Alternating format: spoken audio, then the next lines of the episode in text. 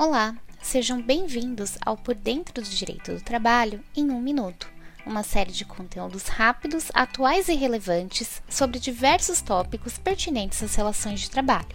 Meu nome é Marília, sou advogada da área trabalhista do escritório Araújo Policastro Advogados e hoje irei falar sobre as alterações da NR7 que entrarão em vigor em janeiro de 2022.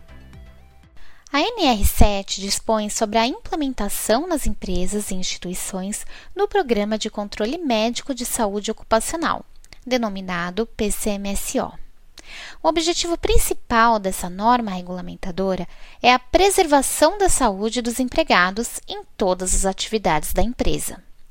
Dentre suas mudanças, a principal se destaca quanto à importância da realização do PCMSO nas empresas, que, como o próprio nome já diz, trata-se de um programa de controle médico e não apenas de um simples documento que reporta possíveis riscos ocupacionais.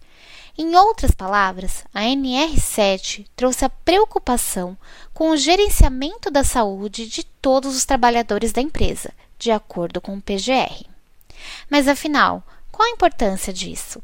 O PGR, como o próprio nome sugere, é um programa adotado pelas organizações com o intuito de gerenciar os riscos existentes no local de suas atividades.